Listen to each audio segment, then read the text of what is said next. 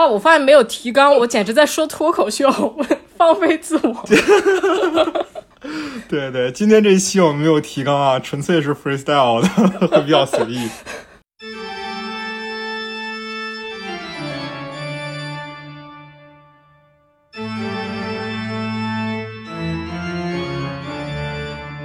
他女儿有的时候会有一些奇思妙想，就比如说啊、洗完澡之后对着镜子梳头发，他就会突然说：“爸爸，如果镜子里的我突然攻击我，那是一件多么可怕的事情！”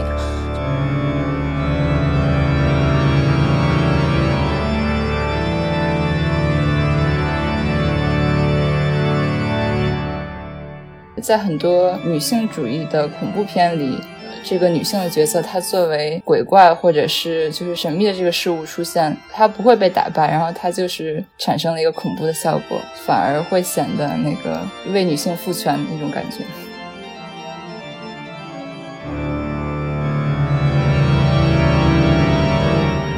对，就是因为他悲惨，因为他被自己的父母因为穷困然后给杀死，所以他会希望每一个家庭都幸福，不会像他一样。大家好，欢迎收听散场通道，我是麦高芬。今天这是又是一期特别节目啊！这个马上万圣节了，我们聊一下万圣节应该看什么样的恐怖片儿。我自己不是一个特别狂热的恐怖片粉丝，所以就找了两个朋友一块儿聊。一位是阿润，就是我们台的封面设计师，他在上期聊花木兰的时候有提到这个女性主义恐怖片这个话题，我其实还挺感兴趣的。今天请他来一块儿聊一聊。嗯，大家好，我是阿润。另外一位是菊哥，之前如果有听我们这个十一特别节目的话，应该有印象，就是古典神话的狂热粉丝，中戏蒲松龄是吧？蒲松龄就算了吧，发烧友，发烧友。Hello，大家好，我是你菊哥，今天主要就是一个观影推荐了，尽可能减少剧透。对，我们会尽量减少剧透。对，哦，是吗？还不能剧透是吗？嗯，你可以剧透，没事儿，就剧透的地方透的太狠了，我后期加点那个消音的音效就行了。今天就两个主题嘛，一个是怪力乱神主题，一个是女性主义主题，我们就还是先从怪力乱神主题开始好了。菊哥先来吧。我今天想给大家推荐几部，就是就以日本神话的体系为主，就关于日本妖怪或者是日本地狱的一系列的电影。怎么着？不是中戏蒲松龄了，是中戏安倍晴明了。哦，押韵了。阴阳师忠实玩家。对，首先第一部呢，想给大家推荐一下这大林宣彦的《鬼怪屋》，这是他非常著名的一部电影，也是他的处女作。这个片子呢，我们简单来说就是去找姨妈度假，然后年轻的少女一个接一个死在了这个奇怪的房子里，就是这么一个非常传统的故事题材。但是它拍的非常的不传统。我们如果要给它几个关键词的话，可能它可能第一个是它很诡异，第二个是它很鬼畜。我甚至觉得这个片子就是鬼畜的鼻祖。你你无法想象，它这个片子里面充满了大量的拼贴画，就是呃，功夫少女的腿从镜子里面飞出来，但是只有腿，然后就向你踢过去，在屋里乱踢，然后人被钢琴吃掉，一双腿在那个钢琴的，就是琴键上到处乱乱乱折腾，你知道，就是那种画面，你能大概想象一下。大林宣彦这导演呢，他的处女作《鬼怪屋》其实是在他三十九岁的时候才拍的，就其实他已经是一个大龄导演了。然后他在这之前呢，他拍了非常多的实验短片，然后后来是拍广告出的名。他第一次得到就是能拍一个电影长片，也就是《鬼怪屋》的机会，这机会是怎么来的呢？就就是一九七七年的时候啊，进入七十年代之后，日本的电影呢，基本上是以呃现实主义题材为主。然后，但与此同时，有一部非常经典的电影叫《大白鲨》，它在那个时候上映了。你想，东宝是一个出过哥斯拉的一个公司，然后他就非常想打造一个适合年轻人看的、非常日本的一个新潮的恐怖片。也就是说，其实最早鬼怪屋是用来对标大白鲨的。对，其实是他们想要有一个跟哥斯拉不一样，就是更新潮、更有代表性的，就是更能代表年轻人的思潮的这样子一部恐怖电影。对，所以东宝找到了大林宣彦嘛，因为他之前的那些实验影像的风格就非常的鲜明。在《鬼怪屋》这个片子呢，其实他筹备了两年，然后这剧本才进入到投拍的阶段。然后这片子出来以后呢，虽然很多导演都骂他。很多影评人也都骂他，把他骂的说这他妈根本就不是一部电影，也有说说你这就是少女漫画，就是反正说的都挺难听的。但问题是，当时日本十五六岁的年轻人都特别喜欢这部电影。就是在电影院，它其实当时的票房还可以。这片子居然能被十五六岁的年轻人看到，日本这么开放的吗？日本电影分级制度是一九九八年制定的，所以在一九七七年上映这部电影的时候，十五六岁的年轻人随便进去看啊，中学生下了课成成群结队进去看这片子，我靠，太刺激了！我也想在十五六岁的时候能在电影院看到这种电影。哦，我之前的时候看过一个关于大林宣彦的访谈，他自己说到，就是鬼怪屋这个故事最开始是怎么来的呢？是因为他当时他的女儿十二岁，他说他女儿有的时候会有一些奇思妙想，就比如说啊，洗完澡之后对着镜子梳头发，他就会突然说：“爸爸，如果镜子里的我突然攻击我，那是一件多么可怕的事情啊！”就他会因为很多女儿天马行空的想法，然后他就把他们拼贴起来放进了这部电影里。就是，其实我觉得《鬼怪屋》是一个充满孩童妄想的、充满童真的一个电影，可能也是就是他自己呃个人风格的一部分。我们都知道，今年在四月份的时候，大林宣彦先生去世了。在在这个时候，他是四月，我没记错的话，他应该是四月十二号去世的。然后非常可惜，他的遗作本来是四月十号要上映，结果因为疫情的原因，他遗作没有上院线，然后他就。自己没有办法从大荧幕看到自己的最后的电影，就这件事情我还觉得挺可惜的。我那个今年上影节的时候去那个上海看了大林轩的遗作嘛，就是我们刚才说那个海边电影院，就是那个片子也特别鬼畜。那是我第一次看大林轩院的片子，就是给我看懵了，就是就是怎么能就大脑完全跟不上他的转速？对，我觉得就是大林轩院很很厉害的一点，就是他不管他拍哪一部片子。嗯，他不管讲什么样子的题材，你比如说，他还有一部一七年的片子叫做《花框》，我个人还挺喜欢这个片子的。呃，它是一个讲二战的片子，但是你无法想象，就是他把这一系列的东西都讲得非常的超现实，就是你感觉一切都是梦境，然后随时都可以破碎，就是就是这是他一个一脉相承下来的风格吧。就其实我在看大林宣彦的电影的时候，我会想到梅里爱。他那种讲电影的方式其实是最初的方式嘛，就是我去用电影构造一个梦境。但是《大林宣言》就特别像这种，对，而且他经常用那种特别怎么说呢，五五分钱特效，对比五毛还要便宜点的那种的。对，真的是五分钱特效。就如果对特效就是比较有要求的朋友，我觉得看这个片子可能可能会踩到你们的雷区，但是。看完这个片子呢，可能也会有另外一个感受，就是特效差，五毛特效，五分钱特效，它根本就不是烂片的借口。对对对对对，我我看他的片子的时候，会有一种感觉，就是在像吃那种啊苍蝇馆子一样，就是明明都是很廉价的材料，但是不知道为什么就这么带劲儿。对，就其实我是之前就有听说过鬼怪屋，然后呃，但我第一次看《大林宣言》也是上影节的时候看海边电影院。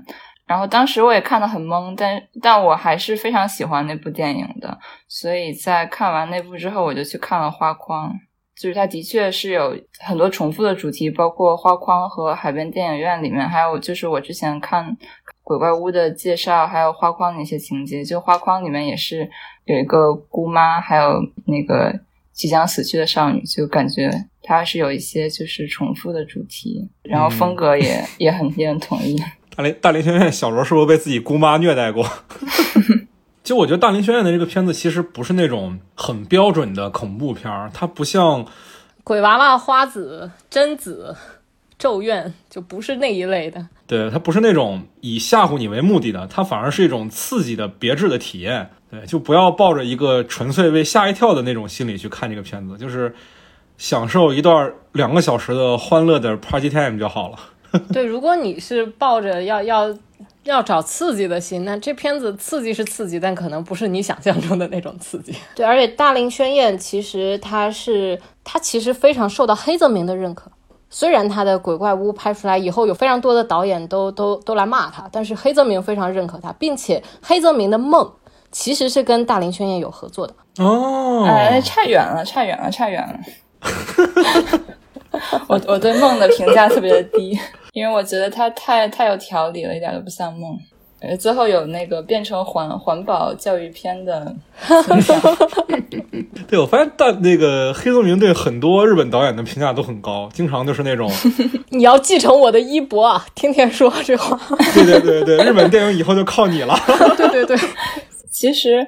刚才说完鬼怪屋，还有大林宣言之后，其实我直接想到的是四山修斯啊，死者田园记什么的。他们两个其实还有很多相似之处的。对对对，觉得应该推荐死者田园记。对，而且他们其实是同一时期的导演。啊，也就是说，喜欢死者田园记或者喜欢斯山修斯的朋友，应该也会喜欢大连学院的片子。嗯，也不一定，可能斯山修斯会更更讲究一点。就死者田园记，它其实。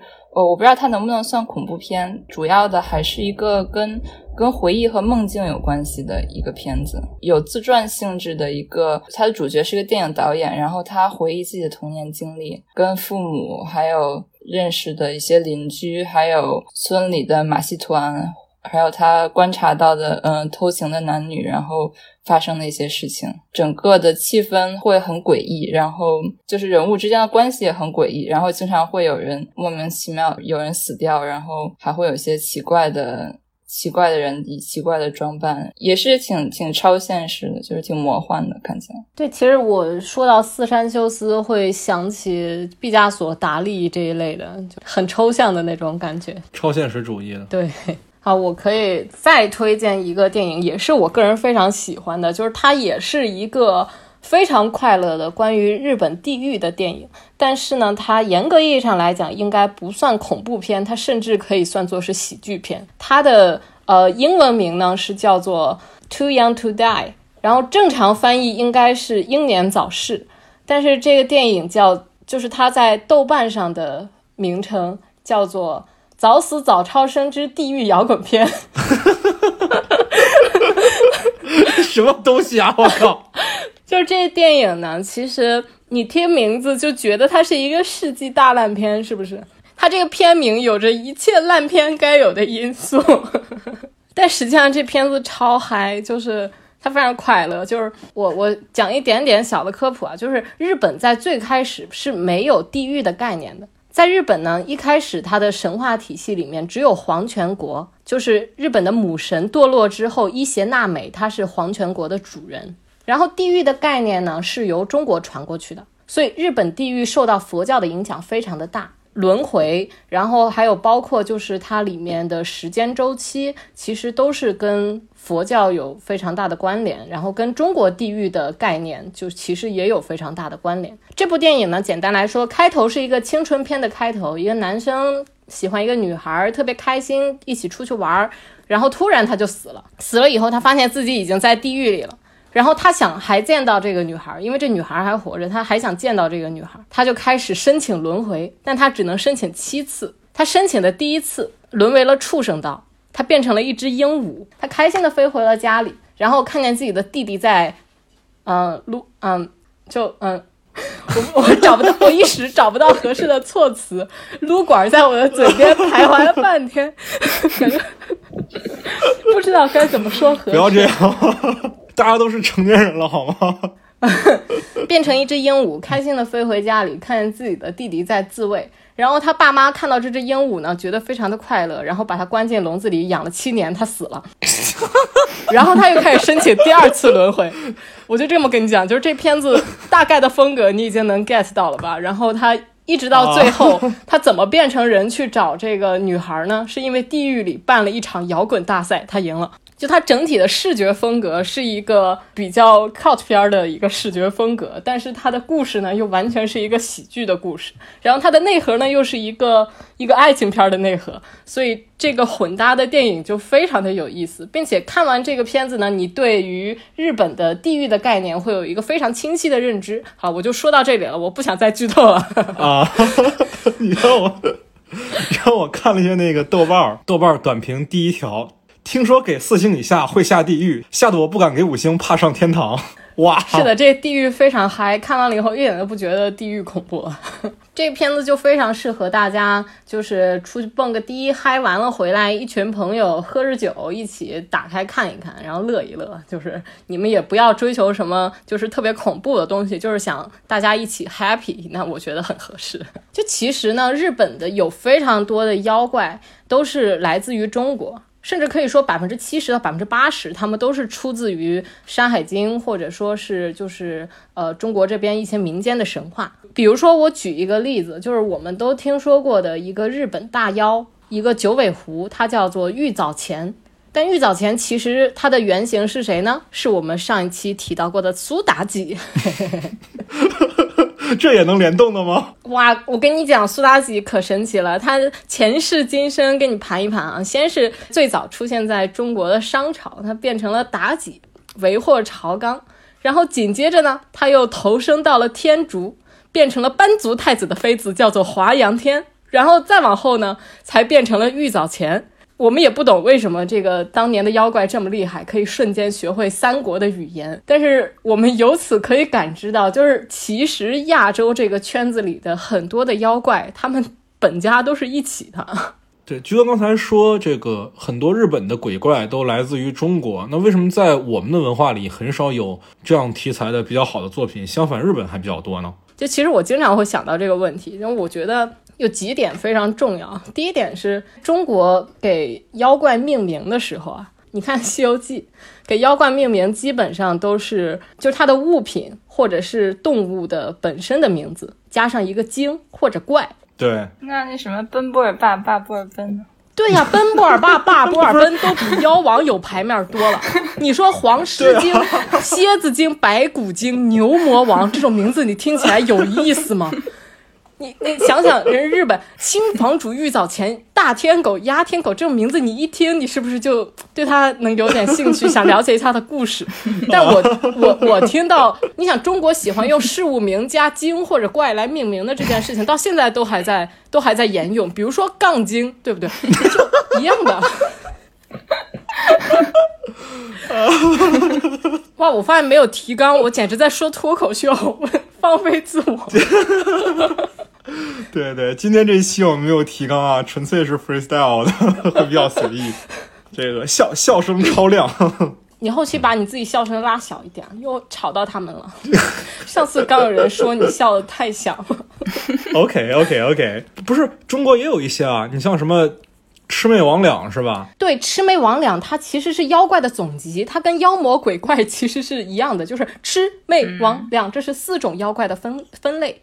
它它其实我们都不能说是妖怪的分类，它是精怪的分类，你可以大概这么理解啊。对，而且还有一个问题就是，除去这种名字极其简单的妖怪，就是我们刚刚说的什么精什么怪啊，还有另外一类，这一堆妖怪的名字我念不出来，比如说龙生九子。这九子的名字你能念出来，那算你牛逼。就全都是生僻字，对，什么饕餮啊、牙字啊之类的 啊，这都已经算好的了。这种起名的方式，其实给这些中国妖怪的传播，首先造成了一定的困难。然后呢，还有一点就是，就是封建迷信。啊，建国以后不许成精呗？对，其实建国以后不许成精，这是这是一方面的原因，还有另外一方面的原因是什么呢？就是我们要说到妖怪，那就不得不牵扯出他们的对立组织是什么呢？就除妖者联盟嘛。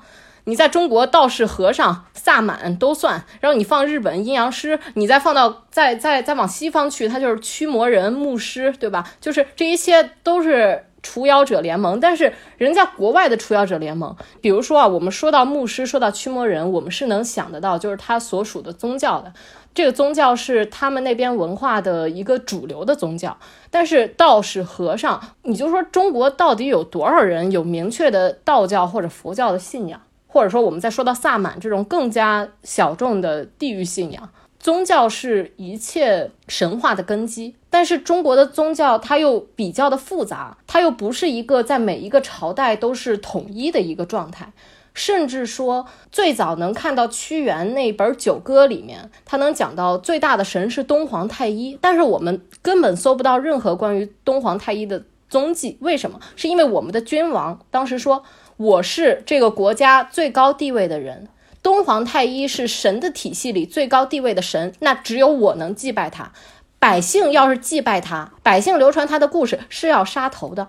对，所以我们的神话体系不能流很好的得到流传，我觉得跟这个一个是宗教，一个是集权，都会有非常大的关系。然后还有第三点，我想聊到的就是啊，我们在日本能了解到的这些就是妖怪，他们怎么诞生的呢？他们基本上都是生于乱世，有一个非常悲惨的身世，有一个非常悲惨的过去。那比如说，就是耳熟能详的作福童子。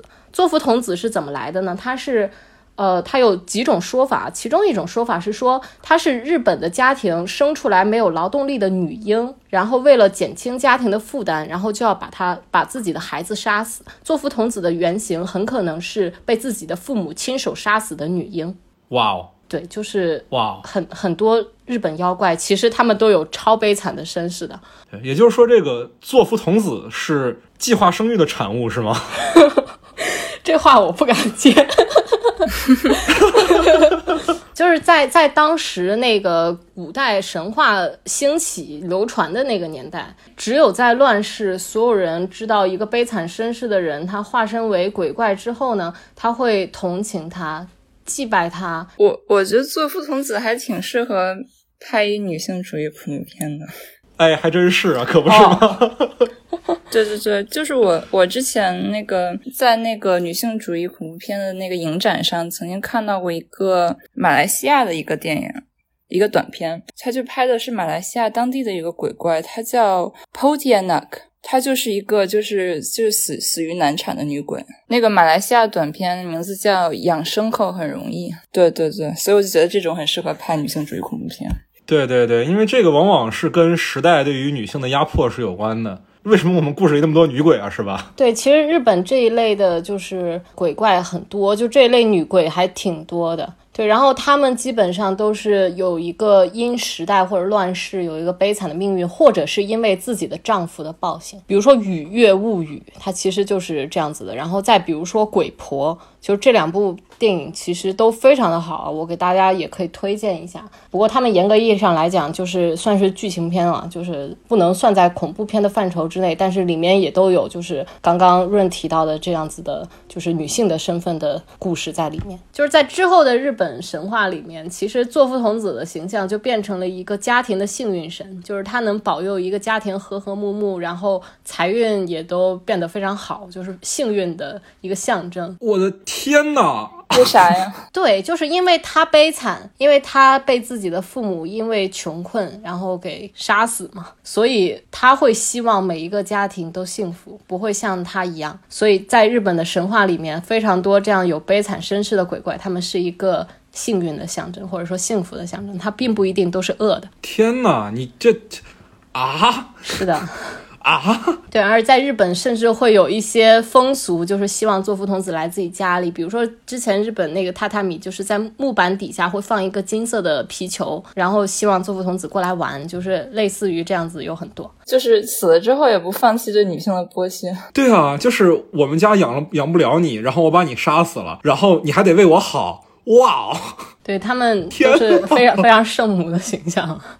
而且还有一点，就是在日本那边很多妖怪呢，它是以地域来划分的，北海道鬼、东海道鬼，然后甚至某一些鬼怪有非常明确的出处，就我就出自哪一片地儿，所以导致这片的地儿的人就特别相信有这个鬼怪。说到这里，我要推荐一个电影，是一部非常老的片子，一九五九年的电影，叫《东海道四谷怪谈》，这是。超级标准的恐怖片了，这是我今天推荐所有电影里面最恐怖的一部，非常血腥。但是五九年的那个特效，可能放到现在来看也也吓不太到你们了。但是，但它还是一个非常典型的日本传统恐怖片了。而且这部电影里面的鬼怪，它基本上是在日本流传算是最广的那一批。就之前有一个，就是日本电影的，就是一个一个论文里面提到过，就是说日本的鬼怪片里面总有一个一成不变的标题，就是四股怪谈，就是他们不可避免有这个怪谈的故事原型或者人物原型作为这个恐怖片的母题。这最初是一个歌舞伎剧本，讲的是一个一个妻子。在生产以后经常生病，然后邻居就给她送来了汤药，但是导致这个美丽的妻子呢面目变得丑陋，然后他就去跟这个邻居争执，然后在这个过程中他就死去了。死后他心中满是愤懑、不甘、妒忌，然后变为了厉鬼。一系列关于歌舞伎的妖怪题材，就都是以它作为一个母本。而且还有就是我们听说过的日本坊间流传的裂口女，随身带着剪刀，然后遇见路人会把口罩摘下来，露出裂到耳根的大嘴，问我漂亮吗？嗯，感觉很适合今年 cos。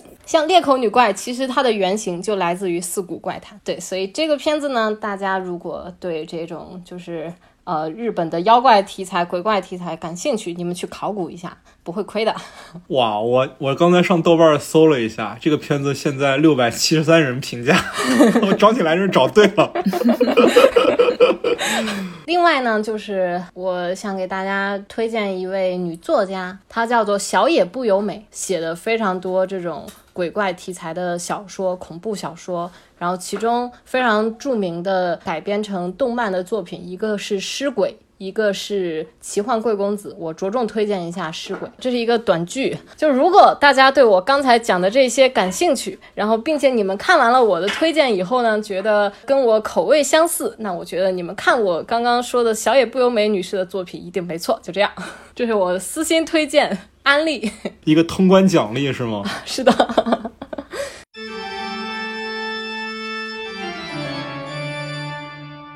好，关于这个怪力乱神主题的，我们今天大概就聊到这儿。有兴趣的朋友可以在评论区里跟我们讨论，也做其他的相关推荐。接下来我们来着重跟阿润聊一聊这个女性主义恐怖片儿，这个大家期待已久了，是吧？好，其实首先就是我很好奇一个点啊，就是我很少听说其他门类电影里会单独分出来一个女性主义的门类，比如说很少听说呃女性主义喜剧。或者说是女性主义战争片这种话题蛮少听说的，但为什么在恐怖片里会单独归出来一个女性主义恐怖片呢？它与我们常常见的常规的恐怖片有什么样的区别呢？之前提到那个女性主义恐怖片的影展叫 Final Girls，然后它就会招募和收集、征集一些女性题材的短片，然后进行展映。那种思路就很符合 Laura Movie。曾经写过一篇文章，是利用弗洛伊德理论，但是是批判的。利用他的理论来分析主流的电影叙事，就是说，在主流的电影叙事里，经常经常也会出现一个神秘的女性的角色，但这个角色最终肯定会被作为主角的男性破解，然后被打败或者被征服，变成这个男性的一个所有物。但是在在很多女性主义的恐怖片里，呃，这个女性的角色她作为鬼怪或者是就是神秘的这个事物出现，她不会被打败，然后她就是。产生了一个恐怖的效果，反而会显得那个就是为女性赋权那种感觉。也就是说，是不是和常规的很多恐怖片相似？就是。很多的鬼怪还是以女性的身份出现，但是在这样的故事里，作者并不是希望观众去带入主角的身份，而是希望最终观众会站到鬼怪的视角上来战胜主角，战胜这个压迫着这个鬼怪的父权社会，是这个意思吗？我觉得可能有有一部分是这样的，或者我觉得从另一个角度也是讨，如果讨论女性被压迫的这个现状的话，可能从就惊悚恐怖的题材来讲，也会就是更能关注到女性。的这种遭到不公平的待遇吧，可能即使女性不是作为那个，不是作为一个完全的鬼怪，然后她才经历的一些恐怖的一些事情，那种氛围，我觉得也是一种一种表达。嗯，对，那我就很好奇了，这个阿润今天想给我们推荐什么样的片子？我第一部想推荐的片子叫《爱之女巫》The Love Witch 啊，这部之前给我推荐过，我看过。是的，是一部二零一六年的美国电影，但它看起来很不像是一六年的电影。对对对对，它画风非常古早，它的打光的方式、人物表演的方式都很像那种呃五六十年代的电影，就是彩色电影刚出现的时候那种恐怖片。对，然后它的剧情大概讲的是一个小镇出现了一个新搬来的神秘的女。女性，就这名女性，她非常符合这个我们传统观念里对蛇蝎美人的定义：貌美如花，然后非常渴望男人，但是同时每一个爱上她的男人最后都为他而死了，大概是一个这样的故事，对吧？那不就很富江？对对对对对对对对对对对对。其实这情节也特别日本恐怖片，就是很很经典那种恐怖的故事。但是这故事不太一样的，就是在最后我们会认同这个女呃女鬼的观点，就是这女巫的观点，也并不是说我们认同她吧，而是说我们与她达成了某种理解。就一开始，这个女巫表现的特别的怎么说呢？女德，就是她跟别人说话的时候都是我，我应该完全臣服于男性，我应该以取悦他们为我的目标，我所有的诉求都应该通过我取悦男性之后由男性赐予我。对，是一个非常非常女德的观点。但是最后你发现，其实她才是控制了所有男性的人。对她从来没有甘于被男性控制过。对，就会发现她其实是利用了很多女德和女力的观点，然后去控制男性。反正就是每一个爱上她的人都为她死。一开始这个 flag 就已经立好了。嗯，对。但是随着剧情的展开，会发现她之所以成为这样的一个爱之女巫，是因为她之前有被她的丈夫。背叛的一个经历，也就是说，他其实就我认为他的这个角色，他本身也是一个非常困惑的一个角色。就他一开始也是一个就正常女性，可能跟他后面遇到的，他在小镇上遇到了另外一个职业女性，然后她有很美满的婚姻，然后她觉得她是一个独立女性，她跟她丈夫的关系很好。我我感觉这个女主角她可能之前也跟这个女性其实是差不多的，但是她在被她的丈夫背叛之后，她受到很大的刺激，所以她才。误入了这个爱之女巫的邪教组织，跟他们学会了这套爱之巫术，然后开始把它用在各种各样男性身上。但是，他其实把这套巫术用在男性身上的目的，并不是表达女权主义的观点。就是我觉得他其实他的认识，他的女性意识并没有觉醒，他的目的还是想获得爱，就是获得稳定的关系、稳定的爱情。所以，他其实是一个非常迷惘的一个。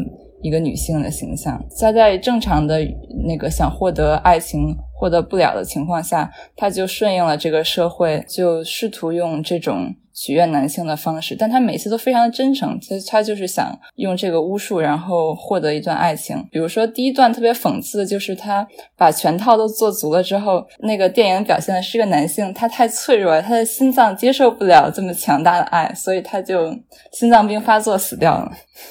我我特别喜欢这一段，所以但是我在豆瓣上看到这个这部片的评论，我就非常的迷惑。嗯，就是要不然就会说我太喜欢这个女主了，好好酷呀。然后要不然就会说这女的有病吧，太恐怖了。就我觉得，就是走走这两个极端，然后完全没有那个，就是导演白拍了呗。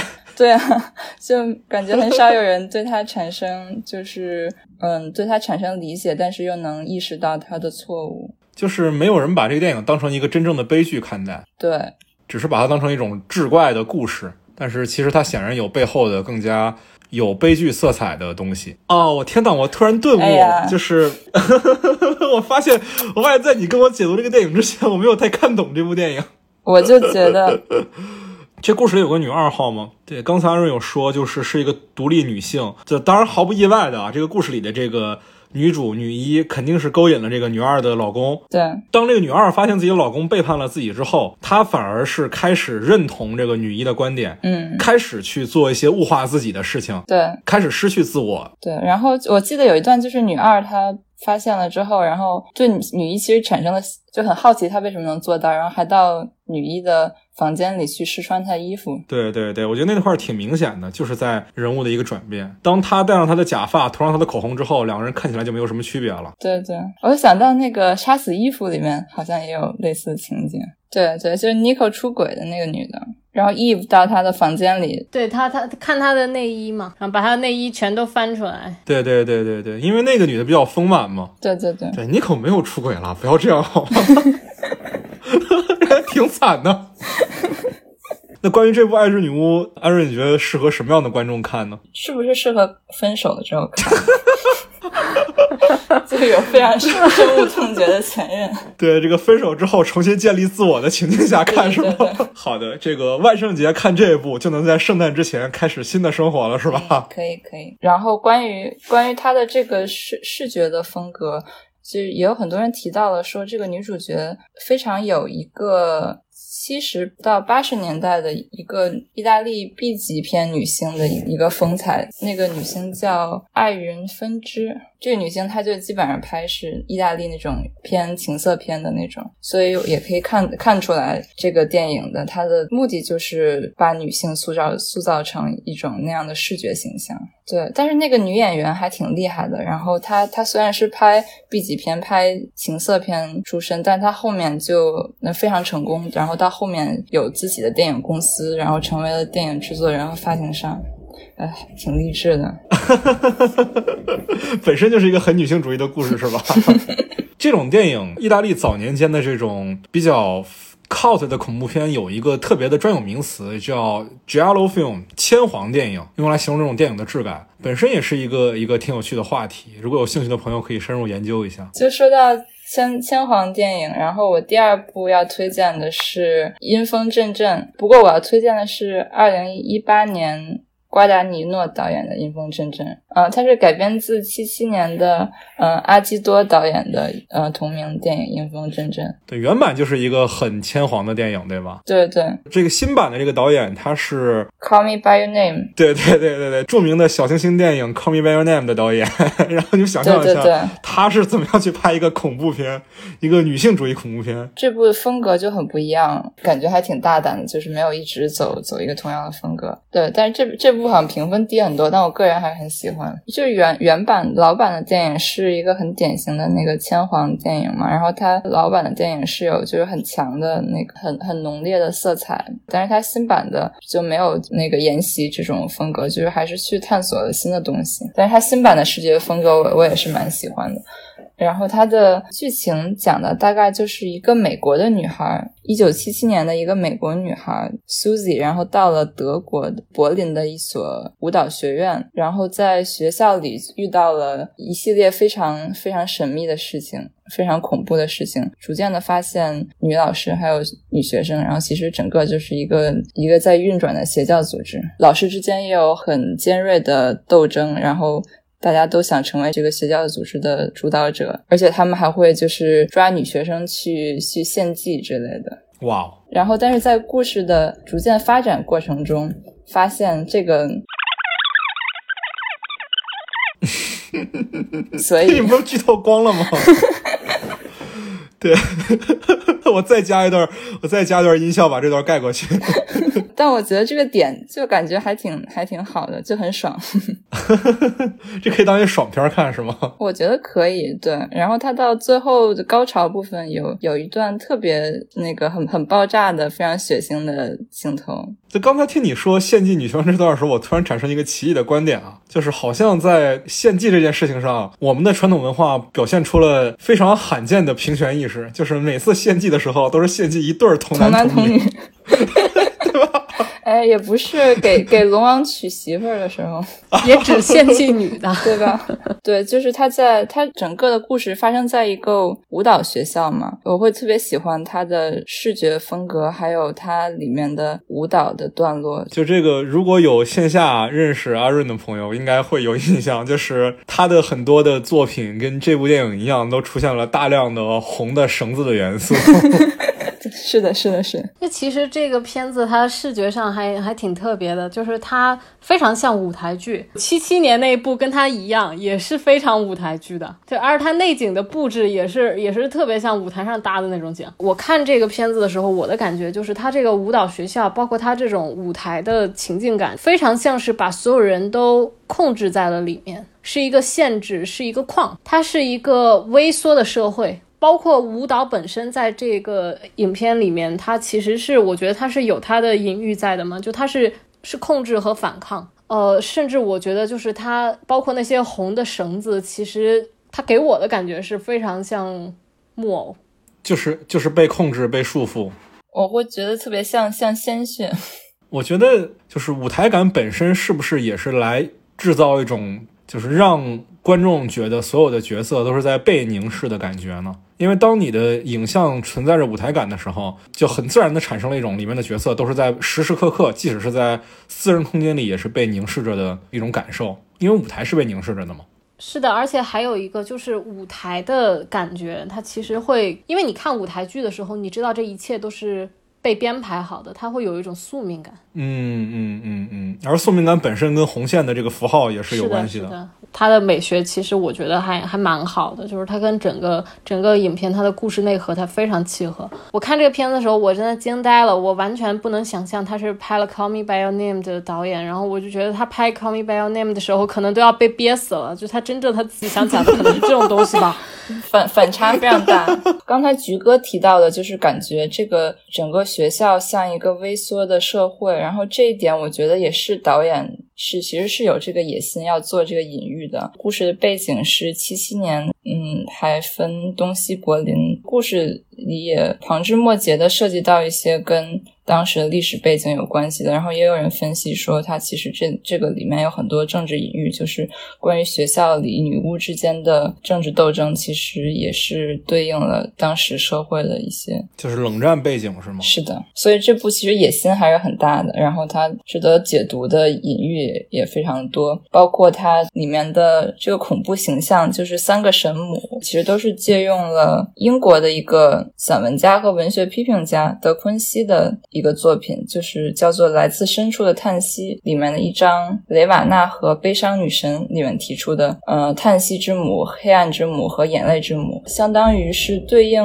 希腊神话里的美惠三女神，但是是一个跟他们相对的一个反面的一个负面的一个神秘形象。对，所以其实这个片子是有很多呃，无论是政治方面还是文学方面的隐喻的，然后在女权方面有很多隐喻。哦，对，还有一些就非常有趣的细节，比如说那个警察。查来调查这个学校，然后被几个女巫催眠了，然后扒光了衣服之后，拿钩子拨弄他们的生殖器。不行不行不行，这种情节我这种直男观众听了会害怕。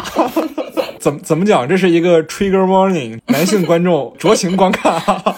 哦，对我，我想，我想补充一句啊，就是关于阴风阵阵，就是关于他这个舞台的感觉，就是除去它是一个微缩的社会，它可能也像是一个主人公的一个精神世界。就我觉得在电影里面营造舞台感，都会给人一种精神世界的感觉。就这其实是一种建立效应嘛，就是会让你觉得这个事儿不是真的，但觉得它不是真的时候，这个这个往往会带有一定的视角性嘛，就是仿佛这是某一个角色眼中的世界。之前那个扎克施奈德他也拍过一个有点女性主义色彩的电影。叫 Sucker Punch 美少女特工队，你虽然听这个名字很那个，有 有点有点那味儿哈，但是这电影还是挺有意思的，讲的是一个。女孩她父亲死了之后，就被自己的后妈给送进精神病院了。然后她自己要想办法从精神病院里逃脱。但是因为是个精神病院的环境嘛，所以里面就有很多她幻想的场景。就这故事里面有特别多特别直男的元素，比如说水手服的少女，比如说巨大的机甲，这个赛博朋克的元素，以及魔法世界什么的。但是她最终表达的其实是一个几个女性团结一致来对抗那个以那个院长为首的父权的压迫的一个故事。所以其实还是很有趣的那部电影。对，其实也蛮适合万圣节看一看的，很嗨。很很娱乐，对我忽然想起了一个片子，就是一五年的时候有一个电影叫《女巫》，就是那个灯塔导演的前作是吧？对对对，是的，那个片子其实还挺好的。一个是它它完全脱离了传统恐怖片的那种一惊一乍的吓人的方式，再一个就是它那个女主角也是影片中本身最纯洁的一个存在，但是她在一个父权的时代下就变成了被宗教迫害的靶子，美丽的外表就变成了她的原罪嘛，就其实是。在那个男男权的时代里面，女性被当做一个就是不能控制自己本性的低劣存在，男性犯的错都是女性对他的诱惑嘛。而且就是中世纪猎巫运动，其实本质上就是对女性摧残嘛，就是其就是男性宗教对于弱势女性的一种邪恶的迫害，其实就是这样。而且那部电影其实女巫这个形象。它与其说它是一种恶，是一种罪，你不如说是所有人在一个呃生活特别就痛苦的一个年代，他们自己在内心与神对抗的一个力量，一个化身，就是他恐惧的一种象征嘛。而且那个片子是一个整体的影像质感特别好的一部电影。如果有看过《灯塔》的朋友们，你们应该对那个片子的黑白的质感印象很深。而这部前作呢，《女巫》它其实是一部彩色电影，但是它的整体的视觉风格和电影的视听语言都很稳重，就它没有什么 jump scare 的，不是那种跳出来吓唬你的电影，而是那种真的压抑的，让你觉得那个氛围是恐怖的，是吃人的。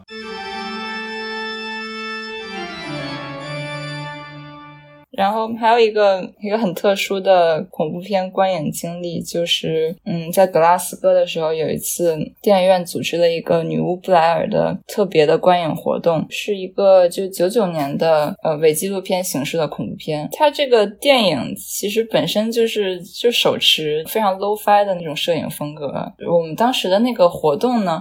就是电影院租了大巴车，然后把我们一起拉到苏格兰郊外的一个荒郊野地里，一个可能是一个城堡还是一个什么的废墟。然后我们下车之后，就是一个前不着村后不着店，黑乎乎的。一片林地，就是跟电影里的那个林地很像。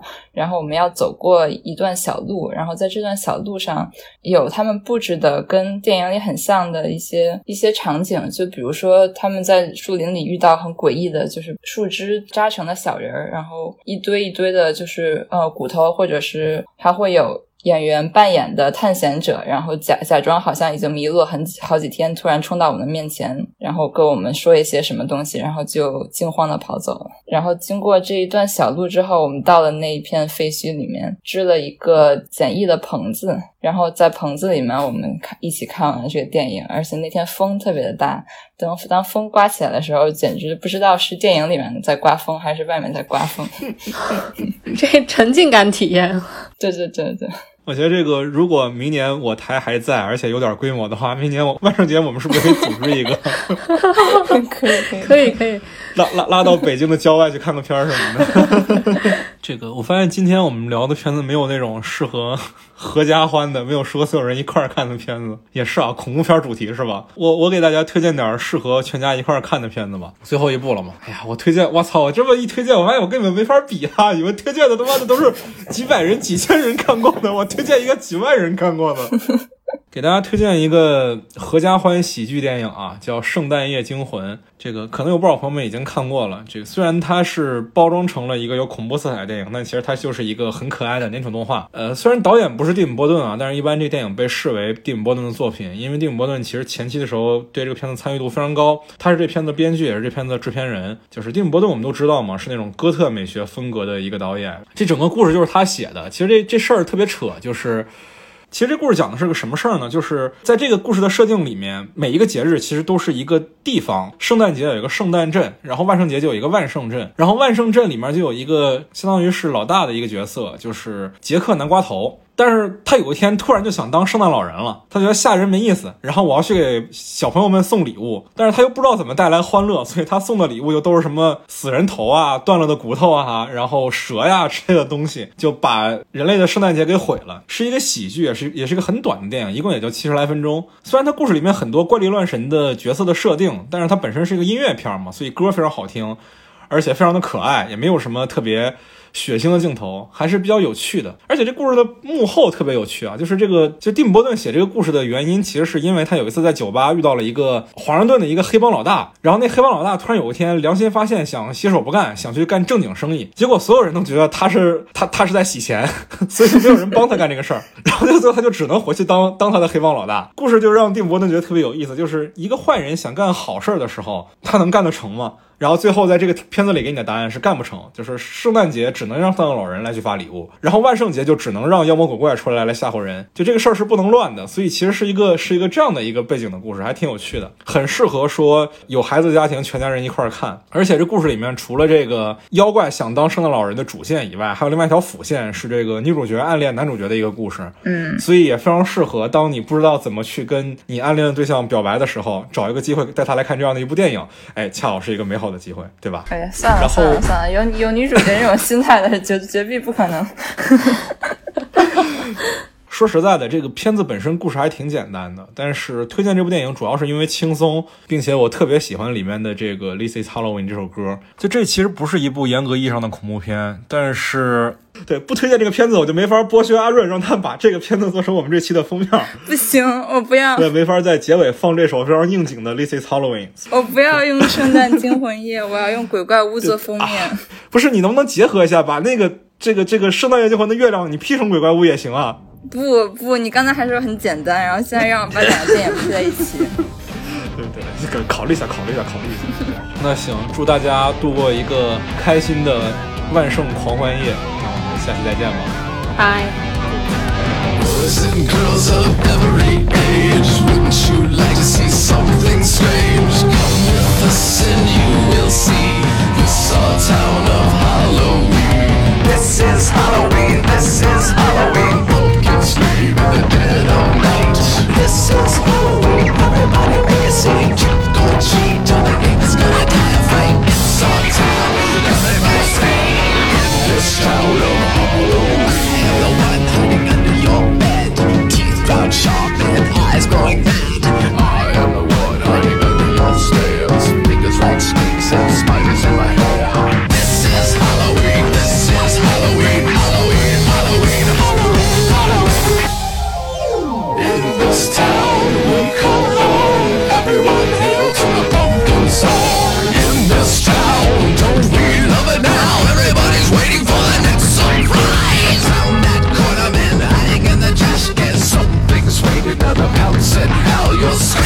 Cause I red and black and green. Just